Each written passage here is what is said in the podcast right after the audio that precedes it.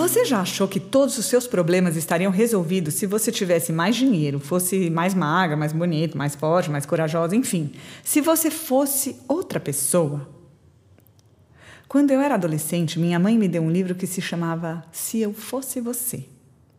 Nele, o personagem ganhava uns poderes mágicos que, quando ele via uma pessoa que achava que tinha uma vida melhor do que a dele, ele simplesmente pronunciava umas palavras mágicas no ouvido daquela pessoa e se transformava nela. Eu sou Andy Rubinstein, sou contadora de histórias, e a história de hoje é um conto oriental muito antigo que fala mais ou menos assim. Era uma vez um simples quebrador de pedras que estava insatisfeito consigo mesmo e com sua posição na vida. Um dia, ele passou em frente a uma casa muito rica e reparou quantos visitantes ilustres frequentavam aquela mansão. Era a casa de um rico mercador, e o quebrador de pedras pensou: quão poderoso é este mercador! Desejou, com todas as suas forças, que pudesse ser como aquele rico mercador. Para sua grande surpresa, ele de repente se tornou um mercador e começou a viver naquela casa magnífica, tendo todos os luxos e poder que ele jamais tinha imaginado. Ele era invejado e era ao mesmo tempo detestado por todos aqueles menos poderosos e ricos do que ele. Mas um dia, um alto oficial do governo passou na frente da sua rua, carregado em uma liteira de seda, acompanhado por atendentes e escoltado por soldados que batiam gongos para afastar a plebe enquanto ele passava. Todos que estavam ali, não importava quão ricos fossem, tinham que se curvar à sua passagem. Inclusive o antigo quebrador de pedras, que agora era um riquíssimo mercador. Quão poderoso é esse oficial, ele pensou.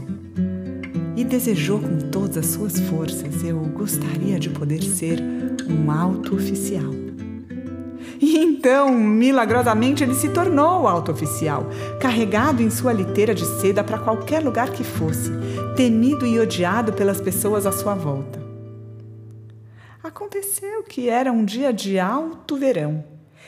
Fazia muito calor e o oficial sentiu-se muito desconfortável na sua liteira de seda. Ele olhou para o sol. O sol brilhava orgulhoso no céu, indiferente pela sua reles presença abaixo. Quão poderoso é o sol, ele pensou. Eu gostaria de ser o sol. Então o quebrador de pedras, que tinha sido mercador e oficial, tornou-se o sol brilhando ferozmente, lançando seus raios para a terra sobre tudo e todos. O sol era realmente o maior. Mas um dia, uma nuvem negra gigantesca ficou entre ele e a terra. E seu calor não podia mais alcançar o chão e tudo sobre ela. Poderosa é a nuvem de tempestade, ele pensou.